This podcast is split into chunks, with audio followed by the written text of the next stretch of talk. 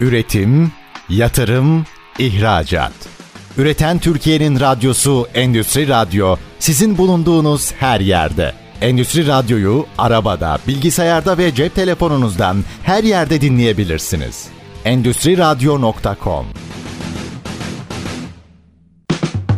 Çetin Ünsal'ın hazırlayıp sunduğu İşte Bunu Konuşalım programı başlıyor. İşte bunu konuşalımdan merhabalar. Türkiye'nin gerçek gündeminde birlikteyiz efendim. Bugün ne konuşuyoruz? Bugün aslında Türkiye'nin son dönemlerinde en çok adını duyduğunuz sektörü mercek altına alacağız. Ama bu sadece ad duyum işte her yerde çıkıyorlar değil. E bakıyorsunuz üretimleriyle, projeleriyle, ihracatlarıyla yurt içinde, yurt dışında Türkiye'de bir şeyler oluyor dedirten bir sektör. E nitekim zaten vurgular veya tanımlamalar yapılırken de dünyanın 5 ekol ülkesinden biri olarak telendiren bir sıfata da erişmiş vaziyette. Bütün bunların detaylarını konuşacağız. Kıymetli bir konuğumuz var. TUSİT, Endüstriyel Mutfak Çamaşırhane Servis ve İkram Ekipmanları Sanayicileri ve İş Adamları Derneği Başkanı Güçlü Kaplangı. Bugün işte bunun konuşalımın konu. Sayın Kaplangı yayınımıza hoş geldiniz. Hoş bulduk Çetin Bey. Zaten sektörün detaylarını merak edilenlerine hepsini konuşacağız. Nereye gidiyor bu işler biraz onun da üzerinde duracağız. Ama velay. Ben sıcak haberi severim. Ayağınızın tozuyla hatta galiba an itibariyle. Evet. İtalya'dan döndünüz hemen arkasından Amerika var.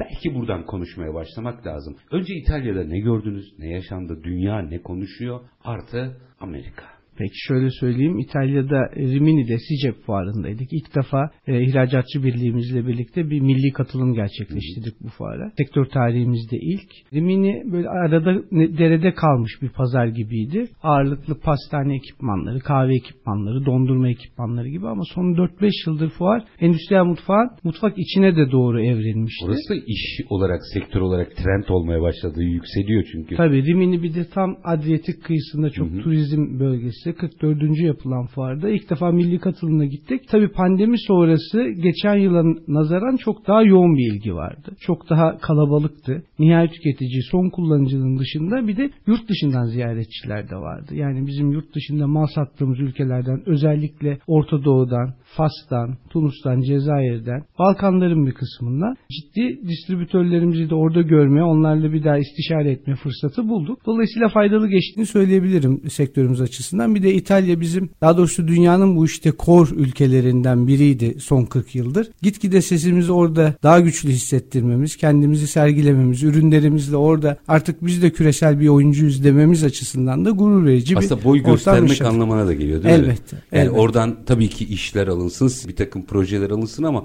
ondan daha önemlisi galiba rakibin evinde rakibe buradayım demek. Elbette çok önemliydi çünkü biliyorsunuz aynı zamanda bu yıl Host Milano fuarı da var Hı. Ekim'de. O dünyanın en büyük fuarı. Biz de dünyanın ikinci en büyük fuarını Eylül'de yapacağız Türkiye'de Hostek by Tusi'de. Yıllar önce üyelerimiz o Host Milano fuarından yer almakta zorlanırlarken bizlere işte standların en arkalarında Klasik, en kötü yerler verilirken e, geçtiğimiz yıl yüze yakın firmayla 5000 metre metrekarede boy gösterdik. Çok ciddi bir adette ve metrekarede büyüklüğümüzü gösterdik. Biraz da orada alternatif fuarda da yer alarak e, biz İtalya'da her yerdeyiz de sektör olarak yavaş yavaş insanların gözüne sokmanın mutluluğunu yaşıyoruz. Aslında galiba bu demin e, programı açarken kullandığım ifadeler bir strateji olduğunu gösteriyor. Aslında stratejik adımlarla gidiyorsunuz. Bu stratejinin önemli bir ayağı da Amerika Birleşik evet. Devletleri ve Amerika diyeyim ben direkt kıtayı söyleyeyim. Doğru. Niye tek bir ülkeye sığınalım ki ama ABD tabii başlı başına bir pazar. Şimdi orası da var. Bir kere niye önemli o pazar? Biraz orayı konuşalım mı? Şimdi şöyle söyleyeyim. Bu 5 ekol ülkeden biri dediğimizde biz beşinciyiz. Burada bir Çin, iki Amerika Birleşik Devletleri, üç Almanya, İtalya ve biz geliyoruz. Bizim 6.03 milyar dolarlık bir ihracatımız. Buna mukabil 1.5 milyar dolarlık bir ithalatımız var. 4.5 milyar dolar dış ticaret Fazla fazlası veriyoruz. veriyoruz. Endüstriyel mutfak özelinde ise 2.45'e 200 milyon dolar. Orada da 2.25'lik bir dış ticaret fazlası veriyoruz ki e, sektör özelinde endüstriyel mutfak sanayicileri tüm mutfak eşyalarının %40'ını üretip ihraç etmesine rağmen dış ticaret fazlasında yüzde elliyi veriyorlar. Hmm, yani birim güzel. birim kiloda da dörtlerin üzerindeyiz. İşte adetlerimiz milyon kiloları olarak artıyor. İki buçuk katı Türkiye'nin Tabii Türkiye'nin iki buçuk katı. Bu sıralama içinde baktığımızda birinci 137 milyar dolar yapıyor. 137'ye 6. Tabii. Gidebileceğin yani, çok yol var çok demektir yol var aslında. Ve yani birinci... Bir an için insan komplekse de girebilir ama gidecek ya, çok yol var diye yani Burada hiç kimsenin ayağında ayakkabı yok mantığıyla bakıyoruz Müthişsiniz. biz olaya. 137 milyar doların da %50'sini Amerika'ya yapıyor Çin ihracat. Yani biz Amerika'da sadece 10 yıl içinde %10 pay alsak başka hiçbir ülkeyle uğraşmasak kendi sektörümüzü, kendi fabrikalarımızı %100 büyütüyoruz. Tabi bu çok önemli bir pazar. Bu çok doğru söylediğiniz bir stratejiydi. Yani bundan 20 yıl evvel İspanya'sı, Fransa'sı, Hollanda'sı bizim önümüzdeyken şimdi biz üretim olarak gerçekten bu saydığım beşlinin içinde beşinciyiz ama en son gelen ve arada hızla böyle farkı kapatan bir noktaya geldik. Çin'i ayırdığımız zaman arada uçurum yok. Yani iki kat, bir buçuk kat, bir seksen, iki gibi. Yetişilebilir oranlar yani. Yetişilebilir. Yani bundan sonraki hedef İtalya ama aynı şartlarda ve aynı pazarlarda rekabet etmemiz lazım. Dolayısıyla bu strateji doğrultusunda önce tabii fuara gitme kararı, orada milli katılımlar düzenleme kararı, ihracatçı birlikleriyle, Ticaret Bakanlığı'yla bu istişareleri yapmadan evvel kendimizin hazır olma süreci vardı. Biliyorsunuz orada santimli bir ölçü yok her şey inç. Aynen öyle. İşte voltajlar 110 bizde 220. Kendimizi hazır hissetmemiz, Tüm hazır standart, olmamız. Bizde standartlar Avrupa, Amerika Tabii, bambaşka, bambaşka bir standartlar ülkesi. UL'i, NSF'i vesaire Hı-hı. gibi dokümantasyonlar, belgeler vesaire gelirken önce biz bunların ne işe yaradığını, ne kadar gerekli olduğunu, hangi süreçler gerektirdiğini dernek çatısı altında önce üyelerimizle paylaştık. Yavaş yavaş bununla ilgili çalışmalar yaptık. Bir, bir buçuk yıl geçti. Bazı firmalarımız belgelerini aldılar, bazıları da alma süreçlerini devam ettiriyorlar. Dolayısıyla dedik ki tamam işin üretim safhasındaki kısmı bir noktaya ulaşmak üzere geliyor. Hadi şimdi de pazarlamada önce bir pazarı tanıyalım. Hı hı. Pazar çok büyük. Pazar biraz evvel söylediğim gibi dünyanın %50'sini hacim olarak tüketiyor. İlk Orlando'ya gideceğiz 4 gün sonra e, kısmetse 1 Şubat 3 Şubat'ta Nafen Fuarı'na katılıyoruz. Döneceğiz. Hatta mallarımızı orada bırakıyoruz. Orada bir iki ay duracak. Mayıs'ta da Chicago'da NRA Fuarı'na katılıyoruz yine. Devam Amerika'ya. Evet. Bunun peşinde de bununla birlikte fuarları pekiştirmek amacıyla yine ihracatçı birliğimizle Urge projeleri yapacağız. Urge projesinde yine Amerika'yı seçtik. Orada Kanada ile de birleştireceğiz. Amerika-Kanada şeklinde. Yani bizim için önümüzdeki 1-2 yıl oraya odaklanma ve fokuslanma yılı olacak. Ve çok büyük şeyler bekliyorum. Avrupa'daki hacimler küçük ama oradaki hacimler o kadar büyük olduğu için yani bir müşteri ve bir müşteri siparişi belki size yeni bir fabrika kurduracak kadar hacimli potansiyeller Volüm var. Volüm çok yüksek çünkü. Volüm inanılmaz yüksek. Mutlaka önden araştırdınız bu kadar hamle yaparken. Amerika pazarına girerken sadece standartlardan veya işte inçlerden, ölçülerden bahsetmiyorum. Bir de onların farklı bir tüketim alışkanlıkları var. Şimdi bu tabii bizim firmalarımız bunlara alışık. Yani hemen gideriz bir pazarda kendimizi uydururuz ama Amerika ayrı bir operasyon galiba. Çünkü orada ikinci, üçüncü şansınız olmuyor. Ya kalıcısınız ya bir daha giremiyorsunuz. Doğru. Neye dikkat etmek gerekiyor? Şimdi orada satış stratejileri de çok farklı. Dağıtım kanalları da çok farklı. Avrupa'da ya da alıştığımız bizim ülkemizdeki kanal satışları, satıcılar, distribütörler ya da arada komisyoncular gibi farklı mekanizmalar var. Yani komisyonist diye tabir ettiğimiz eyaletlerle sınırlı belli başlı kişiler ya da kurumsal firmalar var. Bunlar fabrikalardan mal alıyorlar fabrikalardan mal almadan özür dilerim. Fabrikanın pazarlamasını yaparak bayiye ya da distribütörü ürünü sattırıyorlar. Arada komisyon oluyorlar. Böyle bir organizasyon var. Ve bu 1400-1500 kişilik bir yapı bu. Mafre diye. Büyük satın almacılardan bahsediyoruz aslında. Evet. Büyük satın almacıların pazarlama ve satın alma stratejileri farklı. Onlar direkt üreticiyi buluyor ama Amerika içindeki deposu olanlar ya da fabrikası olanlar içinde eyalet bazında satıcılar var. Yani pazarlamacılar var gibi düşünelim. Eski sisteme benzemiyor mu yani? Dağıtım kanalı, evet. yani, e, perakendeci, toptancı evet. vesaire vesaire. Evet. Bize daha yakın aslında Kes, sistem olarak. Kesinlikle öyle. Kendi içlerinde hacme göre bölmüşler ve ayırmışlar. Onun dışında tabii eyaletler arası normlar da farklı. Yemek yeme alışkanlıkları çok değişmiyor. Mesela Avrupa'da daha kısa bir coğrafyada değiştiğini görüyorsun. Yani Belçika'da kullanılan bir saladet dediğimiz işte pizza teşhir dolabıyla Fransa'daki ve Almanya'daki farklılık gösteriyor. Yani direkt olarak beklentisi vesairesi. Döner ocağı bile biri tek kanatlı, biri çift kanatlı.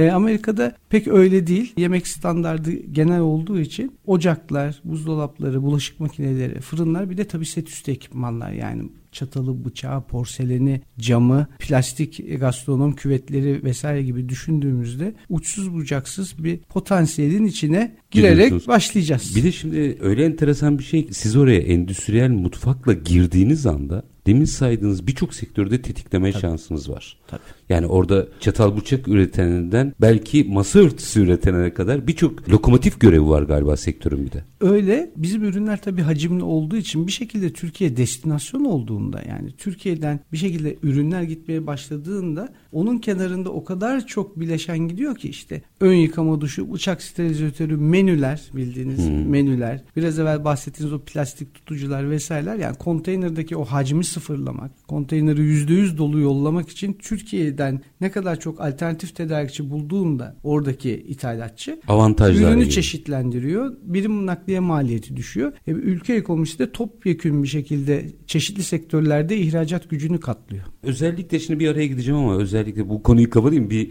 dünden bugüne de aslında bir fotoğraf çekmek istiyorum sektör adına. Bu konuda Amerika'daki uzmanlarla veya işte oraya gitmiş gazetecilerle vesaire konuştuğumuzda bir tane Amerika var algısının en büyük hata olduğunu söylüyorlar. Siz de vurgunuzda eyaletler ayrımı yaptınız. Doğru. Çok şey fark ediyor galiba değil mi? Doğru tabii. Yani batı, doğu, kuzeyi, ortası, güneyi ırklara göre çeşitlenmiş, dillere göre çeşitlenmiş, dine göre, dinin çeşitliliğine göre farklılaşmış kültürler bunlar direkt olarak satın alma karakterini, e, sosyal hayatı değiştiriyor. Yani sosyal hayatta biliyorsunuz yemek yeme alışkanlıkları çalışan kadının sayısı artmasıyla bile doğru orantılı. Doğru, Biz doğru. şimdi neden evde daha az yemek yiyoruz? Eşler çalışıyor. işte dışarıdan yemek söylüyoruz ama eskiden öyle miydi? Annemizle babamızla yaşarken biz çocukken haftada bir bir yere çıkarsak seviniyorduk. Çünkü annemiz yemeklerimizi yapardı şimdi. O sosyal değişiklik, kırsalda yaşamın kente göçmesi bunların hepsi bizim sektörün bir şekilde e, driverlar. Doğru. Şimdi minik bir araya gideceğim. Aranın ardından aslında biz bugünü ve hedef pazarlar üzerinden yarına ilişkin bir projeksiyon çizdik ama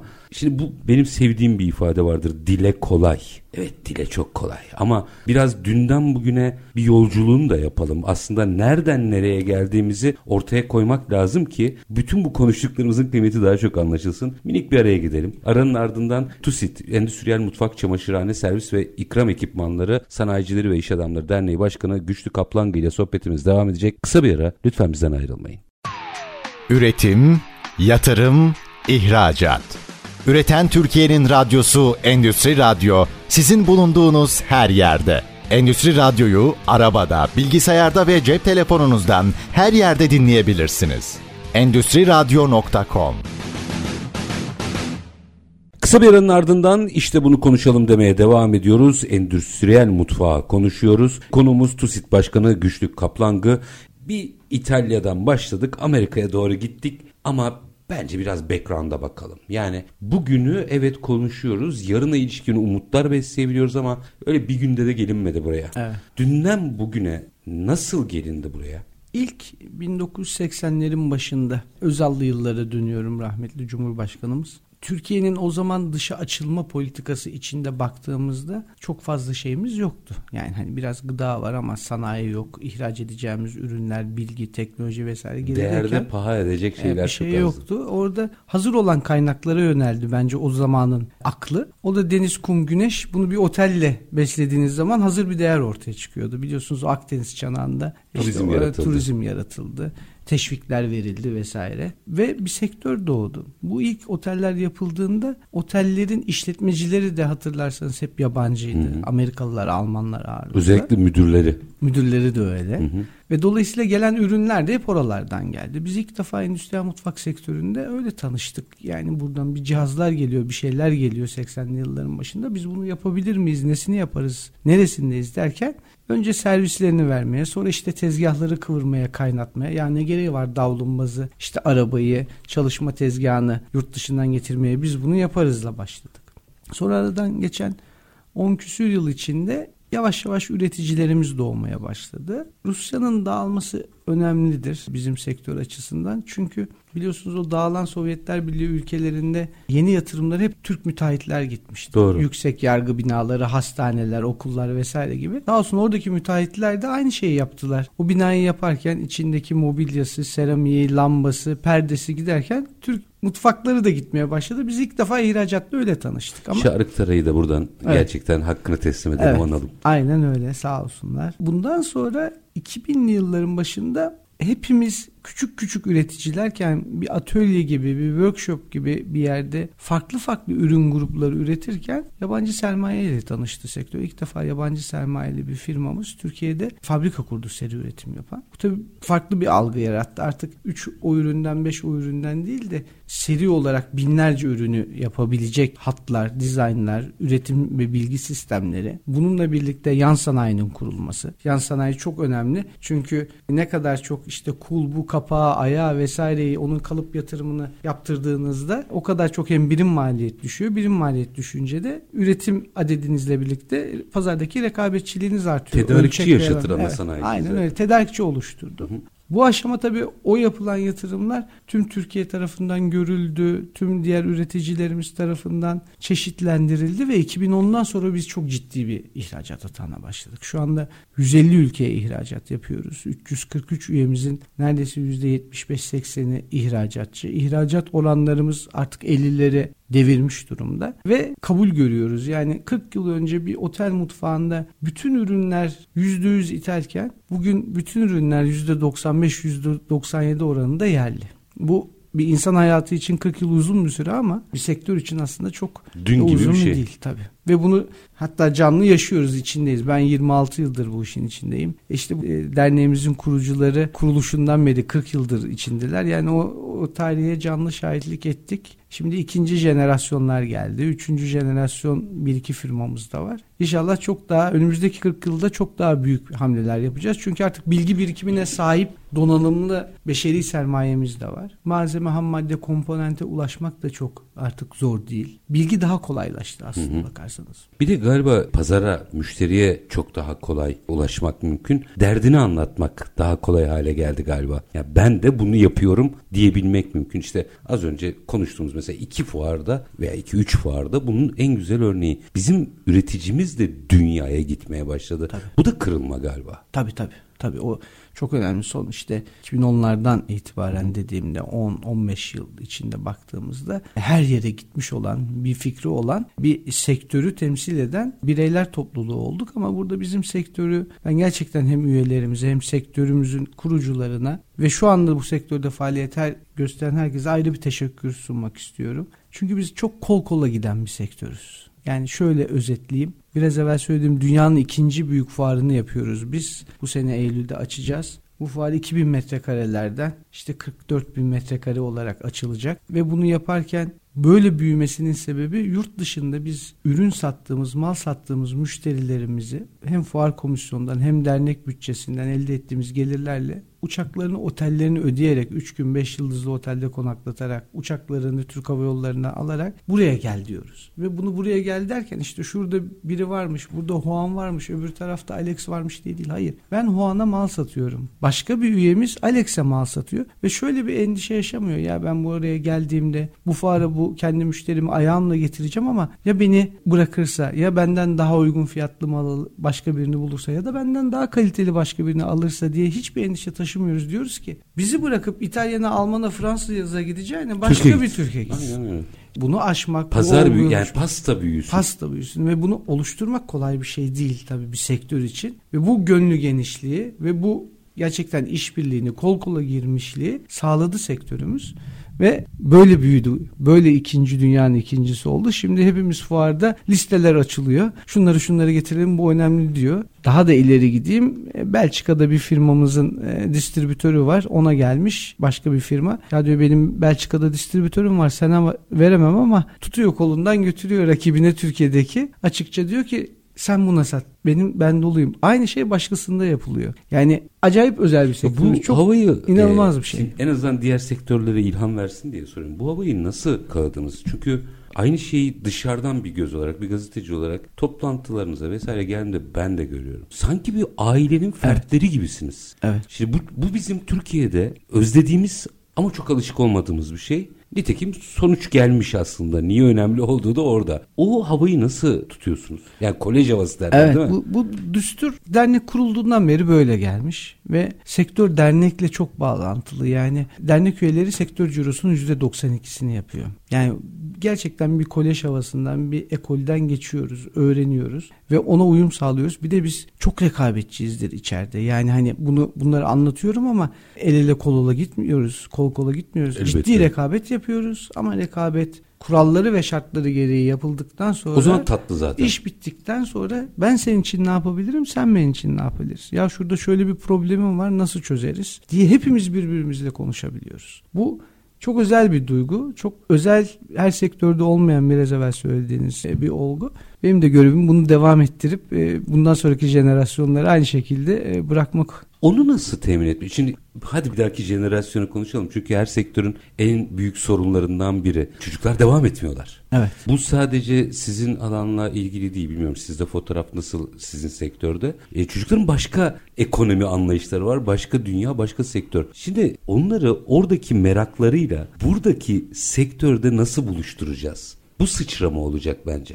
Evet kesinlikle haklısınız. Bunu nasıl, nasıl yapacağız? Siz nasıl ders çalışıyorsunuz? Önce sektörde? iyi eğitim. Bir kere eğitim faslını asla pas geçmememiz lazım. Çünkü Bizim sektörde mesela yabancı dil bilme oranları vesaireleri son 10 yılda inanılmaz alıştılar. Dünya ile entegre çocuklarımız, gençlerimiz yetişiyorlar. Aslında ikinci jenerasyon patron bir şirketin doğal lideridir. Hı hı. Dolayısıyla ikinci jenerasyon olaya girdiğinde ya da girmek istediğinde şunu bilmeli. Ben bu işin doğal lideri olacağım. Buna ne kadar hazırım? Hangi süreçlerden geçerek hazır olacağım? Ve bunu ne kadar istiyorumdan öte bunun bana, ülkeme, sektörüme, firmama faydası ne olacak? Zaten başarı geldiği zaman insanlar bir şekilde başarı içinde yaşıyorlar ve tatmin ediyorlar kendilerini. E şirket belli bir noktaya geldiyse, önündeki hedefleri varsa bu başarıyı daha ileri götürmenin tatmini çok daha fazla sıfırdan başlamak, risk almak, yeni bir hikaye yaratmaktansa burada gençlere bu şekilde devam ettiklerini görüyoruz açıkçası. Sizin sektörde. sektörde yine tespit ettiğim bir şey var. Herkes öyle midir bilmiyorum. Ben en azından gördüğüm yıllar içerisinde hani orduda şey vardır. Hepsi birbirinden kıymetlidir ayrı konuda. Karacılar, havacılar. Mesela denizciler başkadır. Böyle dünya insanı gibi. Sizin Hı. sektörde böyle bir durum var. Var. Siz denizciler gibisiniz. Var evet. Sanıyorum daha kolay adapte olacak gelecek kuşak. İnşallah öyle görünüyor. Yani işte biz Ekim'de Kasım'da Rusya'daydık. Yine orada bir Urge için gitmiştik. Baktım artık babalar gelmemiş ikinci jenerasyonlar Hı. oradaydı. Yol verilmiş evet, yani. Yol verilmiş. Görev tanımları yapılmış. Kızlı erkekli ondan da çok e, memnunum. Hani kadın istihdamına da çok önem veriyorum. Hem fabrikalarda hem e, beyaz yakada. iyi gidiyor. Böyle de devam etmesini istiyoruz. Yine merak ettiğim bir nokta var. Bir bakayım bir 3-4 dakika var araya ama girizgahını yapalım açarız. Şimdi yepyeni alanlar geliyor. Teknoloji değişiyor. Birincisi belki teknolojiye gelmeden önce ilk önce şunu konuşalım. Tasarım Hı hı. Yaşam alanları, iş yeri, e, mekanlar hepsi değişirken sanıyorum burada tasarım özel bir başlık haline gelmeye başlıyor. Yeni ekonomiye, dijital ekonomiye geleceğim. İlk önce bu tasarımı bence konuşalım. Orada ne noktadayız? Şimdi tasarım derken iki boyutuyla ele almamız lazım. Birincisi biz Evet mutfak, çamaşırhane servis ekipmanları üretiyoruz. Bir ürünle ilgili bir tasarım var. Hı-hı. Bir de bunların kullanım alanları ile ilgili bir Dizayn tasarım yani, var. Mimarisi, iç evet, mimarisi değil Evet, kullanım alanı da çok önemli. Çünkü kullanım alanında yaptığınız yani bir mutfak projesi tasarımı aslında terzi işi bir iştir. Bir kafe, bir restoran, bir bar, bir otel mutfakları birbirinden farklıdır. Lokasyona göre değişir. İşte e, vereceğiniz yemeğe göre değişir. Hangi saatler arasında servis vereceğinize göre değişir. Örnek vereyim. Soğuk odanın büyüklüğü haftada bir mi yoksa iki günde bir mi içini dolduracağınıza göre değişir. Neyi stoklayacağınızla alakalı. Onu stoklamanız için de o alana göre mutfakta arkada ne kadar çok alan ayırırsanız ön tarafta restoranda o kadar az alan ayırmanız gerekir. Şey mi alan verim Tabii. alan yer Kişi başı alan verimliliği artı kullandığınız cihazlar. Kullandığınız cihazlarla içerideki personelin sayısını minimize edersiniz. Yani işte bir kombi fırın kullandığınızda bir ocak, bir ızgara, bir fritözden tasarruf edip bir kişiyle o işi çözebilirsiniz. Patates soyma makinesi kullandığınızda işte saatte 300 kilo patatesi elinizle soymakla bunu işte bir saatte soymak arasında inanılmaz farklar var. E, verimlilik açısından bir de kar açısından da önemli. Kombi fırın örneğini verdim. İşte evde mangal yaptığımızda bir kilo eti pişirelim midemize 650 gram iner. Bunu kombi fırında buharla yaparsanız 920 gram yersiniz. Ürün kaybını da azaltıyor. Tabii yani 270 gram %27 bunu bir hastane ya da bir askeri birlikte ayda 10 ton et tüketildiğini Dehşet rakamlar çıkar. inanılmaz rakamlar çıkıyor. Bulaşık makinesi. Elinizde bir bulaşığı yıkadığımızı düşünelim. Bin tane tabağı elinizle 65 derecede yıkayıp 85 derecede durulayarak ne kadar deterjan ve su harcayarak yıkayabilirsiniz? Bir makine zaten eliniz 65 dereceye dayanmaz insan eli 40 dereceye dayanır. Bin tabağı işte yaklaşık 50 litre suyla 45-50 gram deterjanla yıkayan makineler üretiyoruz. Ki hele şimdi daha önemli.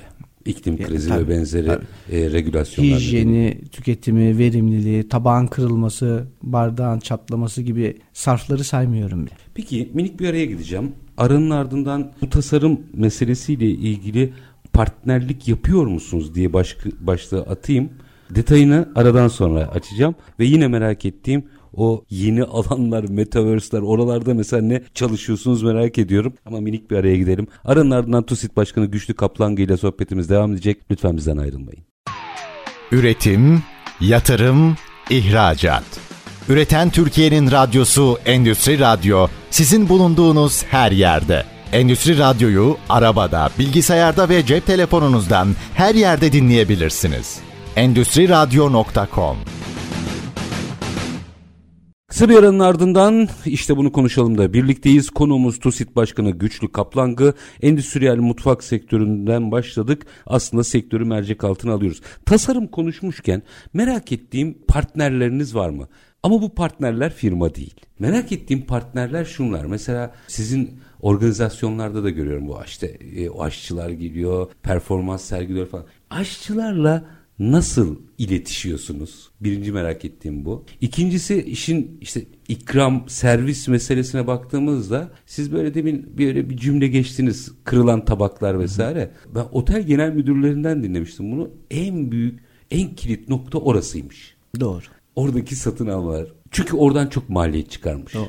Mesela oradaki örneğin bulaşıkçılarla şunlarla bunlarla yani sahadaki insanlarla ne kadar partnerlik yapıyorsunuz? Şimdi bizim doğal olarak 65 tane sivil toplum kuruluşuyla birebir ilişkimiz var. Sektörümüzün adına sektörü el birliğiyle büyütmek adına ve onların sorunlarını çözmek ya da bazılarının da bizim sorunlarımızı çözmesi adına. Biraz evvel söylediğiniz aşçılar en önemli bizim unsurlarımızda. Mutfağın patronu. Patron. Türkiye'de hem TAFET hem TAŞFET'le çok iyi ilişkiler içindeyiz. Tüm organizasyonlarda, yarışmalarda, summitlerde mutlaka destek olup yanlarında oluyoruz. Hem üyelerimiz hem de biz dernek olarak çok güzel bir ilişki oluşmuş durumda onlarla da. Sloganları bile beraber belirliyoruz. Biliyorsunuz yerliyse yeriz, yerliyse kullanırız Doğru, doğru. sloganını federasyonumuz çıkardı. İşte bunları her yerde söylüyorlar. E, yurt dışına gittiklerinde biliyorsunuz birçok yarışmada Ödüllerle geliyorlar. ödüllerle geliyorlar. geliyorlar. Hem yemeklerimizle hem de cihazlarımızla bu yaptıkları yemeklerle ya da sunum tabaklarında biraz evvel söylediğiniz işte o porselenlerde, camlarda vesairede kullandıklarıyla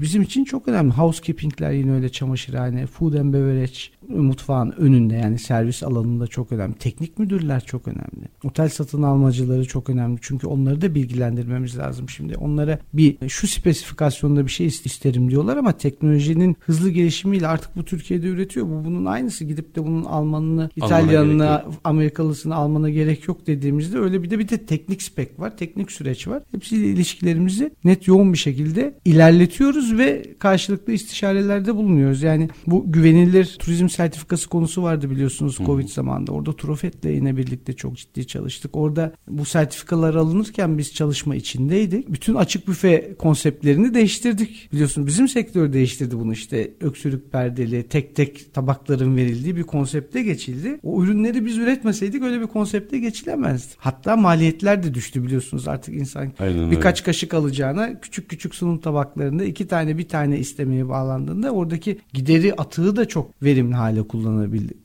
kullandık. Otellerin karlılığına direkt olumlu etkimiz oldu. Ev dışı tüketimcilerle ayrı bir hikayemiz var. Onlar da Horeca sektörüne ürün hizmet dağıtıyorlar. Onlarla yine bu güvenilir tedarik, endüstriyel mutfak sektöründeki kullanımlarla ilgili çalışmalar yapıyoruz. Yani elimizden geldiği kadar her satıhta sektörün algısını, bilincini arttırmak üzere çalışıyoruz. Tasarımlarda fikir alıyor musunuz? Tasarımda bizi yönlendiren kullanıcı.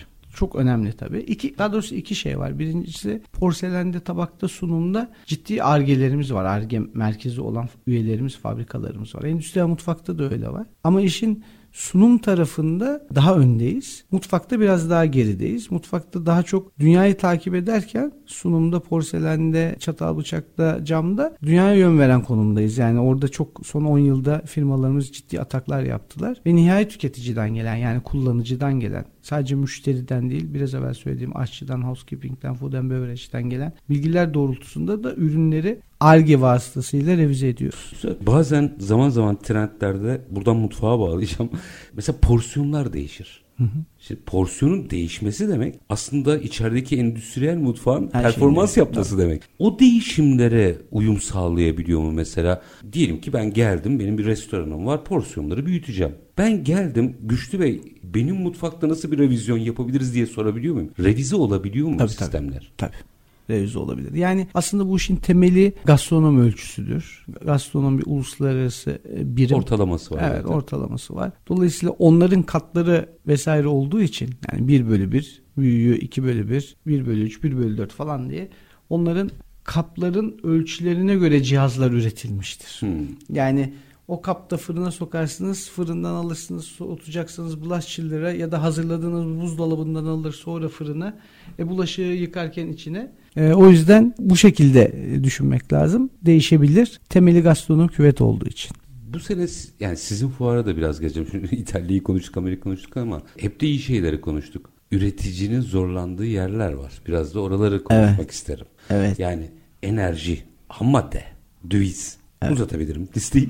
Evet. e, ben genel itibariyle üretici ne yaşıyor diye sorayım. Üzülerek söylüyorum çok ciddi bir kur baskısı içinde yaşıyoruz. Yani hani hiçbir e, vatansever ülkesindeki kurun artmasını ister mi? Tabii yani, ki. İstemez, istememeli de zaten. Ama şu anda artan giderler, biraz evvel bahsettiğiniz giderler, tüm genel giderler Başta personel giderleri olmak üzere buna bağlı personelin servis gideri, yemek gideri, kıyafet gideri, işte kirada olanlar için kira giderleri vesaire, enerji gideri e, giderlerimiz TL bazında bu kadar katlanmışken ihracat yapan bir sektör ve ülkeye bu kadar döviz fazlası getiren bir sektörken bizim dünyada bu rekabet sistemi içinde bize yansıyan zammı müşterilerimize, uluslararası müşterilere yansıtma şansımız yok. Bir dakika diyorlar değil mi? Yok yok mümkün değil yani direkt out of competition oluruz. Yani biraz evvel söyledim bizden 20-25 kat büyük Çin'le zaten pahalıyken rekabet etmeye çalışıyoruz. %15-20 daha ucuz olduğumuz İtalya'dan pay almaya çalışıyoruz. Biz şimdi İtalya seviyesine onun üstüne çıktığımız zaman gerçekten bir dakika diyorlar. E bunu sürdürmek için ne yapmamız lazım? Tek bir çözüm var. Kapasite arttırmak. Yani birim maliyeti birim düşürmemiz gerek. gerek. Kapasite arttırmak ne gerektiriyor? Yatırım. Türkiye'de yatırımın ne şartlarda hangi bedellerle şu anda mal olduğunu biliyoruz yani. Faiz oranları işte yatırımların tutarı artı e, yatırım yer demek. Şimdi çoğumuz biz katlı fabrikalarda üretim yapıyoruz. %95'i kobi olan bir sektörüz. Zaten orada bir verimsizliğimiz var ama gerçekten dünyada 600 dolar metrekaresi olan bir sanayi arazisi yok. Organize sanayi bölgesi yok. Dünyanın hiçbir yerinde yok. Yani. Çok yüksek. E şimdi siz 10 bin metrekare fabrika yapacaksınız arazi alacaksınız. içine fabrikayı kuracaksınız. O 9-10 milyon dolar harcayacaksınız kobi olarak. Zaten cebinizde bu kadar nakit olsa bu işi yapmayı bir düşünürsünüz bakalım. Bir duralım bakalım dersiniz. Yoksa da bunu borçlanarak yapmak için çok ciddi oranda faizlerle karşı karşıyasınız. E bu işi nasıl büyüteceğiz? Ya da çılgınca talep yağıyor olması lazım. Dünya konjonktürü Tabii. de öyle değil. Hayır, talep yağsa da hangi nerede büyüteceğiz? Yani yatırım. Hani makine yatırımını yaptık. insan kaynağını hani değerlendirdik. Evet, göze al. Dünyada da pazar, bütün Tabii. pazarlarda bir daralma var. Doğru. Yani en büyük handikapımız şu anda bizim bu. Biz bir yıl evvel %35 sonra %12 böyle bir %50 büyüdük. 2018'de 3 milyar dolar dış ticaret fazlası veriyordu bu sektör. 2022'de 4,5 milyar dolara çıktı. Bu inanılmaz bir başarı yani. %50. Bu, tabii. Bu 9'a 10'a 15'e çıkabilir böyle giderse ama arkasını sağlam tutmamız lazım. Bir de orada kritik nokta var. Siz diyorsunuz ki 4 dolar kilogramlardayız. Şimdi bu 4 doların da aşağı inmemesi gerekiyor. Tabii. Ciroyu arttırırsınız ama Tabii. bu 2 dolara indikten sonra Tabii. kıymeti yok. Tabii bizim geçen yıl ortalama 4.17. Orada tabii biraz evvel saydığım porselen, cam, çatal, bıçaklar yani endüstriyelde kullanılan kepçe, kevgirler vesaireler biraz ortalamayı düşürüyor. E, sanayi tipi buzdolaplarında 6.87'lerde, pişiricilerde 8.9'larda, bulaşıklarda 10'da, fırınlarda 13-14 hatta bazılarında 15'lere çıkmış şeyimiz var. Bunların adedinin artması lazım. Dünyada bu ürünlerden daha fazla pazar payı aldığımızda biz dörtleri de katlayacağız. Yani katma değeri düşük ürünlerde büyümeyi sınırlı tutmamız lazım ama oradan vazgeçmemeliyiz. Yani bugün 290 2 milyar dolar tüm mutfak eşyaları ve dış ticaret hacmi. Biraz evvel söylediğim Çin bunun 137'sini alıyor neredeyse %50'de. Yani o pazarı onlara bırakmamalıyız. O pazarı onlara bırakmayacak tecrübe, bilgi ve pazar yakınlığına sahip yegane ülke Türkiye. Üstad bir de şöyle bir tehlike var. O pazarı onlara bıraktığınız anda iç parazları da ufak ufak kaybetmeye tabii. başlarsınız. Tabii. O tehlikeli. O yüzden üreticiye sahip çıkmak evet. lazım. Ben hep bunu her sektör için söylerim. Bu sene fuar. Evet. Ne bekliyorsunuz? Çok ihtişamlı olacak. Herkes bekliyoruz. Başka bir boyuta geçiyor fuarımız. Yani bu metreka 8 holde yapıyoruz. 8 holün tamamı doldu ve bu işte fuarın açılmasına daha 9 ay var. Şu anda doldu. Çok heyecanlıyız. Çok ciddi bir alım heyeti gelecek. Bu arada Etüder'le de ortak 9, 10, 11. holleri de onlar aldılar, kiraladılar. Orada da iç pazara yönelik işte biraz evvel saydığım satın almacılar, aşçılar, e, kafe sahipleri, restoranların o, müdürleri falan tabii. Dönmüş. O zaman iç pazar da çok canlı olacak. İç pazarın zaten canlı olacağını turizm verilerinden biliyoruz. Görüyorum. Yani hem iç pazar hem dış pazar derken inşallah 5 gün boyunca hiç 5 dakika boş vaktimiz olmayacak. İyi bağlantılarla bir İtalya'ya geçmemiz lazım 5 yıl içinde. Bu eğer çok büyük bir aksilik yaşamazsanız geçeceksiniz gibi İnşallah. gözüküyor zaten. Öyle ona inanmıştık her şey. Bir iki üç dakikam var. Şu yeni teknoloji, yeni Metaverse dünyasında konuşmak istiyorum. Şimdi güzel bunu yapalım. Şimdi Metaverse'ü düşünelim. Orada bir yaşam alanı oluşuyor. Daha değil ama oluşuyor. Orada bir kafe olacak. Evet. Kafenin de bir tezgah veya endüstriyel mutfağı olacak. Şimdiden oraya ders çalışıyor mu bizim üreticimiz? Yani ne yaparsam orada bir kafe kurduğunda da bir Türk belki bunlar sembolik ama o marka değeri açısından bence çok artı getirisi olacak. Bir Türk mutfağını oraya koyar gibi gibi gibi dersler çalışıyor mu sektörde? Hiç çalışmıyoruz da.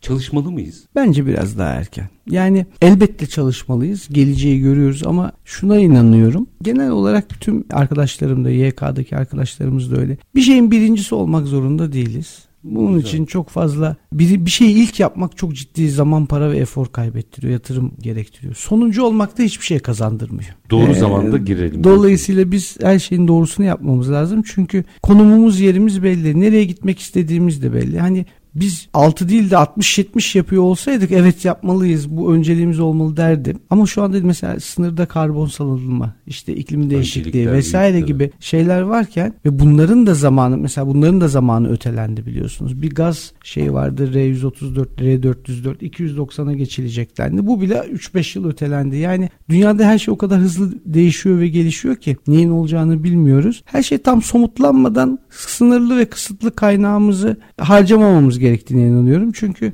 elimizde daha öncelikli yatırım gerektiren, yapmamız gereken şeyler var. Açık gönüllülükte cevap verdiğiniz için teşekkür ederim. Rica ederim. Çok rahat ders çalışıyoruz. Biz de orada olacağız diyebilirdiniz. Ama bence bu çok kıymetli bu söylediğiniz bir şey. Aynı zamanda meseleleri bu boyutuyla da görmek lazım. Çünkü sanayicimizin halen birazcık arkadan itelenmeye evet, ihtiyacı var. Kesinlikle. Bunu tespit edelim ki demin sorunları konuşurken de aslında koyduğumuz her liste tek tek baktığınızda bile bu ülkede üretenlerin şu çılgın Türkler olduğunu evet. gösteriyor.